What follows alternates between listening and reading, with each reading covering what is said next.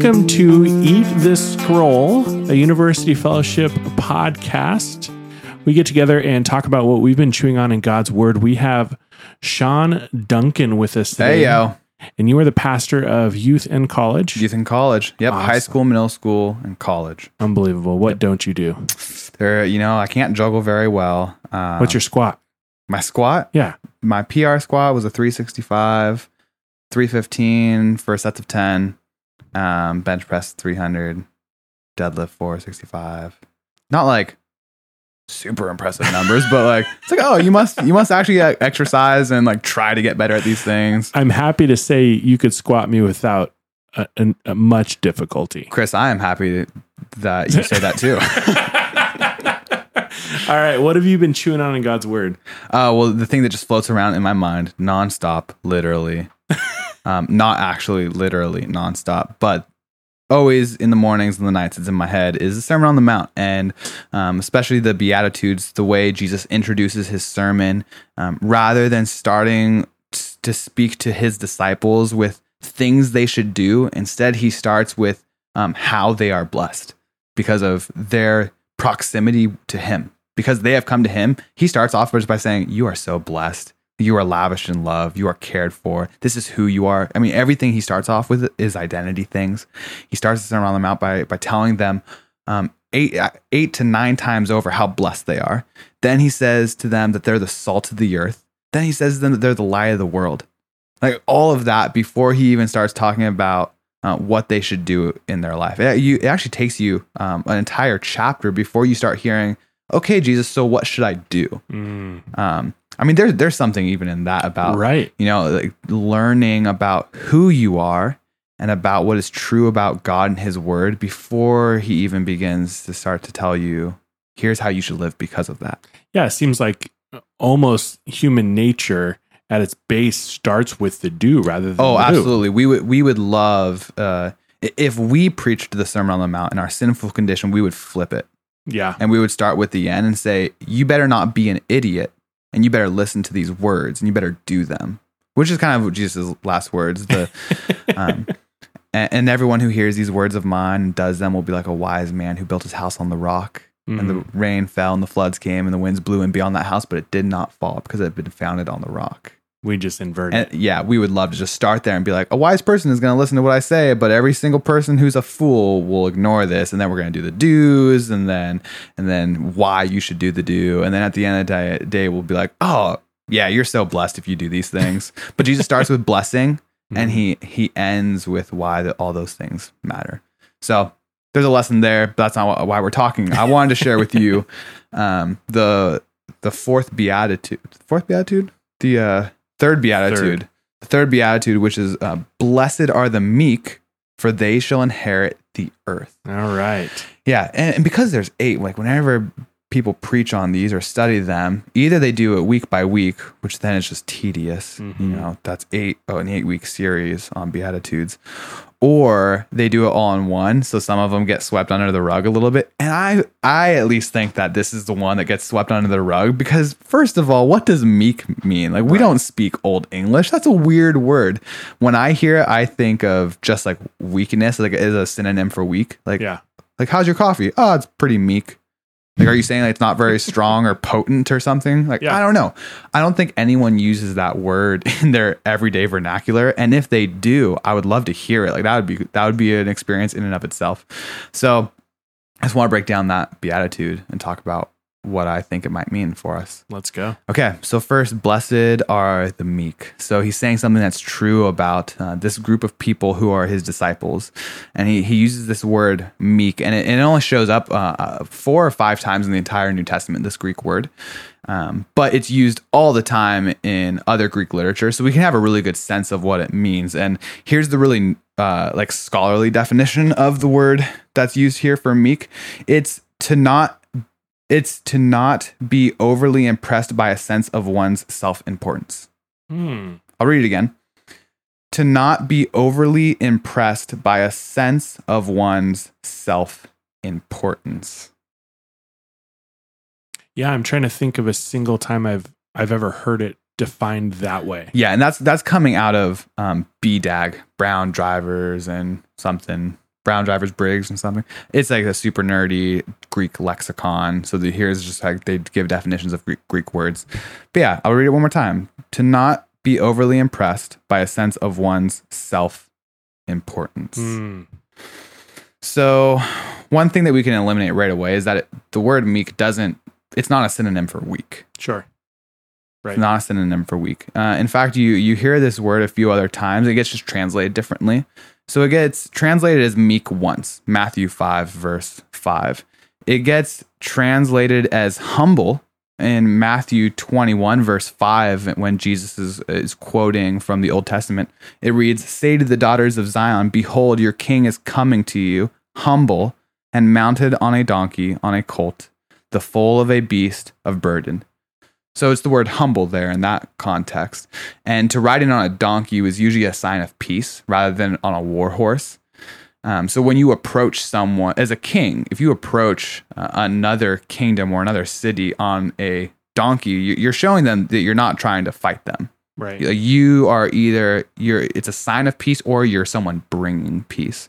So that's how it's being used in that context. And then the this word shows up two other times in the New Testament uh, and it's translated as gentle in those contexts. Mm. So 1 Peter 3, verse 4, but let your adorning be the hidden person of the heart, with the imperishable beauty of a gentle and quiet spirit, which in God's sight is very precious.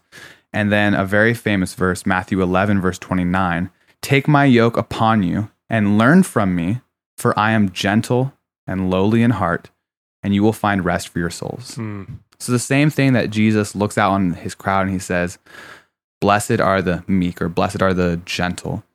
That's something that's true about him too. So he's actually seeing a characteristic in his people, or, or he's he's presenting that his people will share the characteristics that he possesses. Um, but what meek doesn't mean is weak, and it doesn't mean being a pushover. Um, but it, what it does have the sense of is not demanding your own way, and not making things happen by brute force. So when we think of the term gentle, um, you know that that's a, a, word that has its own cultural meanings of what it means to be gentle. I think usually we just mean really, really soft. But Jesus says that he's gentle, he's meek. So he wasn't just meek and gentle sometimes. He was always meek and gentle. He is an unchanging God. He doesn't have that characteristic sometimes, but not all the time. Sure. So let's think of some stories that we need to fit into our definition of gentle. Mm-hmm. Jesus flips tables in the temple. Right. Somehow that's Jesus being gentle. Yeah. Jesus makes a cord uh, of whips and drives people out of the temple. We have to fit that into gentleness. Mm-hmm. Um, he pronounces woes um, upon the Pharisees and he calls them hypocrites and he calls them whitewashed tombs and he he calls the uh, people dogs sometimes. Like somehow that has to fit into what it means that Jesus is is meek and gentle. Right. Jesus though doesn't force himself on people. He doesn't use brute force to convince others. He doesn't insist on his own ways, although he does call people to repent. I mean, think about the way he interacts with the woman at the well. She bold-faced lies to him about how many husbands she has. Yeah, he you know he says, "Go go bring your husband." She's like, "I'm not married," and, and Jesus doesn't say, "Ha, gotcha." He said, yeah. He, what he says is, "You're right. You've had five, and the person you're living with now isn't your husband." So yeah, in, in a sense, he he says, "Hey, you're speaking the truth to me. You're not actually married, um, but that's not everything that's true." And he kind of unearths things there. So Jesus never dodges sin. Uh, he always speaks truly to um, what is righteousness and what is unrighteousness. He he does not condone or allow sin to happen. He is always aiming towards the flourishing of humans, um, but he never uh, insists on his own way or his own merit by brute force, and that that's a, the sign of his his meekness. Even though he could, right? You know, when he's he's interacting with Satan in the wilderness, Mm-hmm. you know, Satan's like, hey, you could like call a myriad of angels. And Jesus is like, I know I could. I could call an entire army and I could be done with you in an instant. Right. But he doesn't do that. Mm-hmm. He doesn't insist on his own way with brute force. I think that's a sign of meekness, of, of even though you could make something happen, choosing not to and choosing a different way for it to come about. So that's like the the meekness side of things. Jesus is looking at people who who might be able to make some things happen in the world if they they knuckled down and tried to, but he's he's recognizing in them that they're choosing not to uh, and, and instead to walk in, in righteousness and not force their way on others. Um, and he says to them that they're blessed because they're going to inherit the earth. So inherit the earth, like that's a whole nother like can of worms. What's going on there? Why is he Right. saying you're going to inherit the earth, like the entire globe? That's not a new idea in the Bible. That starts all the way back in Genesis chapter one, where God creates a beautiful, ordered world and he makes humans as his divine representatives, as the image of God. And he tells them to have dominion over all the fish of the sea and the birds of the air and over every creeping thing that creeps on the earth. Uh, dominion is a, a is a verb in translated, I think in the NIV as rule. Um, runners run, painters paint, kings rule. Hmm. So since page one, God has intended to to rule over His creation through a human king. Uh, that's page one storyline, and, and He also told humans to be fruitful and multiply and fill the earth. Right. So there's this idea that that humans would have dominion over the earth. Now we know how the story goes. The humans reject God as as being the one who defines good and evil. This leads to exile from God's place in the garden and from God's personal presence. This this um, inevitably ends up at the Tower of Babel, where where God scatters the nations and confuses their languages. But out of Babylon, out of Babel, He calls this guy named Abram, and He makes a promise to Abram. He says, "I'm going to bless you." and I'm going to bless those who bless you. And through you, all the families of the earth are going to be blessed. And I'm going to give you a land. I'm going to give you a land. And this is what we call the promised land. It's what the Mhm. book of Joshua is about, them taking the promised land. But in the book of Genesis, there's this promise made to Abram that he, is going to inherit a land, the land of Canaan. And in chapter uh, 15, or maybe it's six, uh, 17, I can't, I can't remember off the top of my head, but there's a description of the land. And it's not just the land of Canaan that's described, it's the land from the Euphrates River down to the sojournings of Egypt, which is a lot bigger land. And It's a little bigger. a little bigger. And in the ancient Near East at the time of the Bible, like that's the known world at the time. Like that's where civilization is. So there's this extension beyond the borders of Canaan. And I think Paul picks up on this. And it's either Romans chapter 4 or chapter 5 where where he's reflecting on the promise given to Abraham and he says that Abraham was promised to inherit the entire world. Mm. So this blessing that Jesus is giving in Matthew chapter 5. Blessed are the meek for they shall inherit the earth. This isn't like a new thing. It's not a new agenda. He is picking up the Abrahamic blessing that the people of God, the the people who are blessed by God to be a blessing to others, that they are going to be the ones who inherit the entire earth. And it's not just this earth now, but the new creation, the new heavens and the new earth. And um, just in case we we only read Matthew 5, Matthew actually wants us to be aware of this because the way you're introduced to Jesus in the book of Matthew is um, it's the book of the genealogy of Jesus Christ, the son of David and the son of Abraham. It links you to two really important people, two really important people that God made promises to. And the promise made to Abraham was for blessing, was for a nation and family, and was for land, which Paul reads as a promise to inherit the created world. And that is going to be finally fulfilled in the new heavens and new earth. And in the book of Revelation, the very last page, it says it's talking about God's people being in the presence of God, seeing him face to face. And it says, and they will reign with him forever and ever. Wow. Yeah. Amen. Amen. So, is this just about this kingdom, this land, or is there a very practical piece about our interactions with people, especially as it pertains to maybe evangelizing or or efforts of um, having those engagements with relatives or friends and family, where there is a sense of like, are you being humble to Mm. accomplish this? Or oh, I see. Yeah. Uh, yeah, I think it definitely plays into how we interact with everyone. And this is this is an embodied characteristic of Jesus to be humble, to not demand your own way, and to not um, think too highly of yourself than than you ought to, to not be um, self centered. Um, I think that plays in for how we interact with everybody. I think the the biblical vision of being able to look at at pastors or Christians and say, "Wow, that person's really meek or that person's really gentle," isn't necessarily with like with the softness of their voice or or with how they really gently touch you. Although they people should be gentle in how they speak and they should be Sure. gentle in how like they they physically like touch like the shoulder of someone else. But I think the gentleness comes from wow, rarely do I see them slam the hammer and say it's my way or the highway. Mm. They're really willing to talk and to to hear me out, even if we don't do what I'm proposing. Um, they they're patient with me.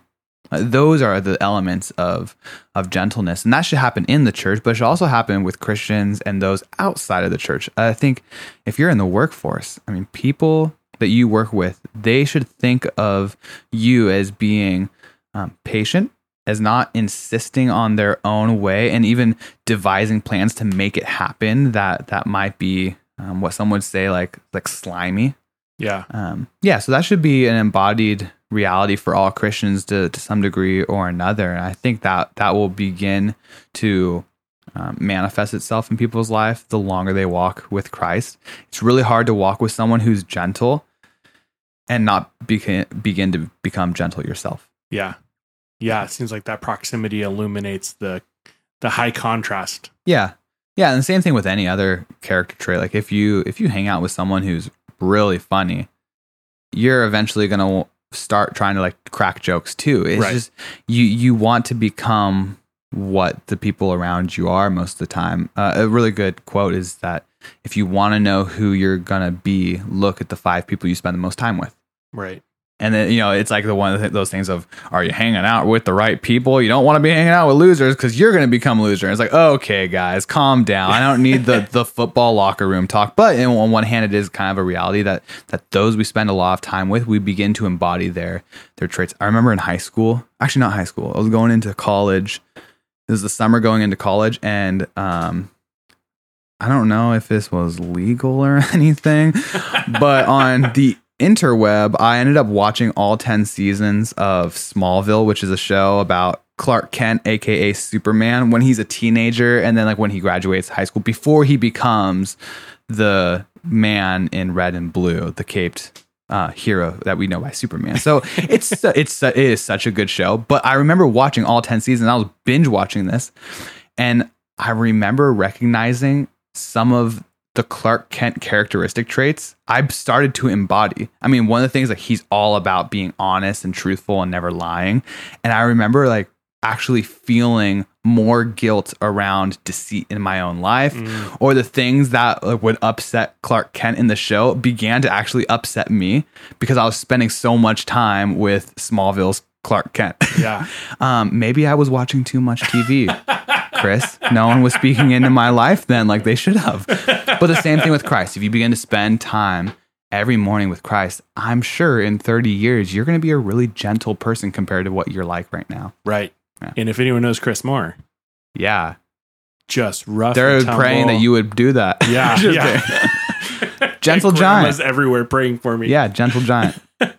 All right. Well, thank you so much. That is was hopeful and instructive, and uh, I always appreciate your insights. Yeah, man, it was fun. Thanks for having me. Yeah. We'll see you next time. Well, thanks for listening. Thank you to our guests for coming and sharing what they've been chewing on in God's Word. We produce these podcasts and release them twice a week, so please subscribe so you don't miss out on one. And don't forget, love God, love your neighbor, and make disciples.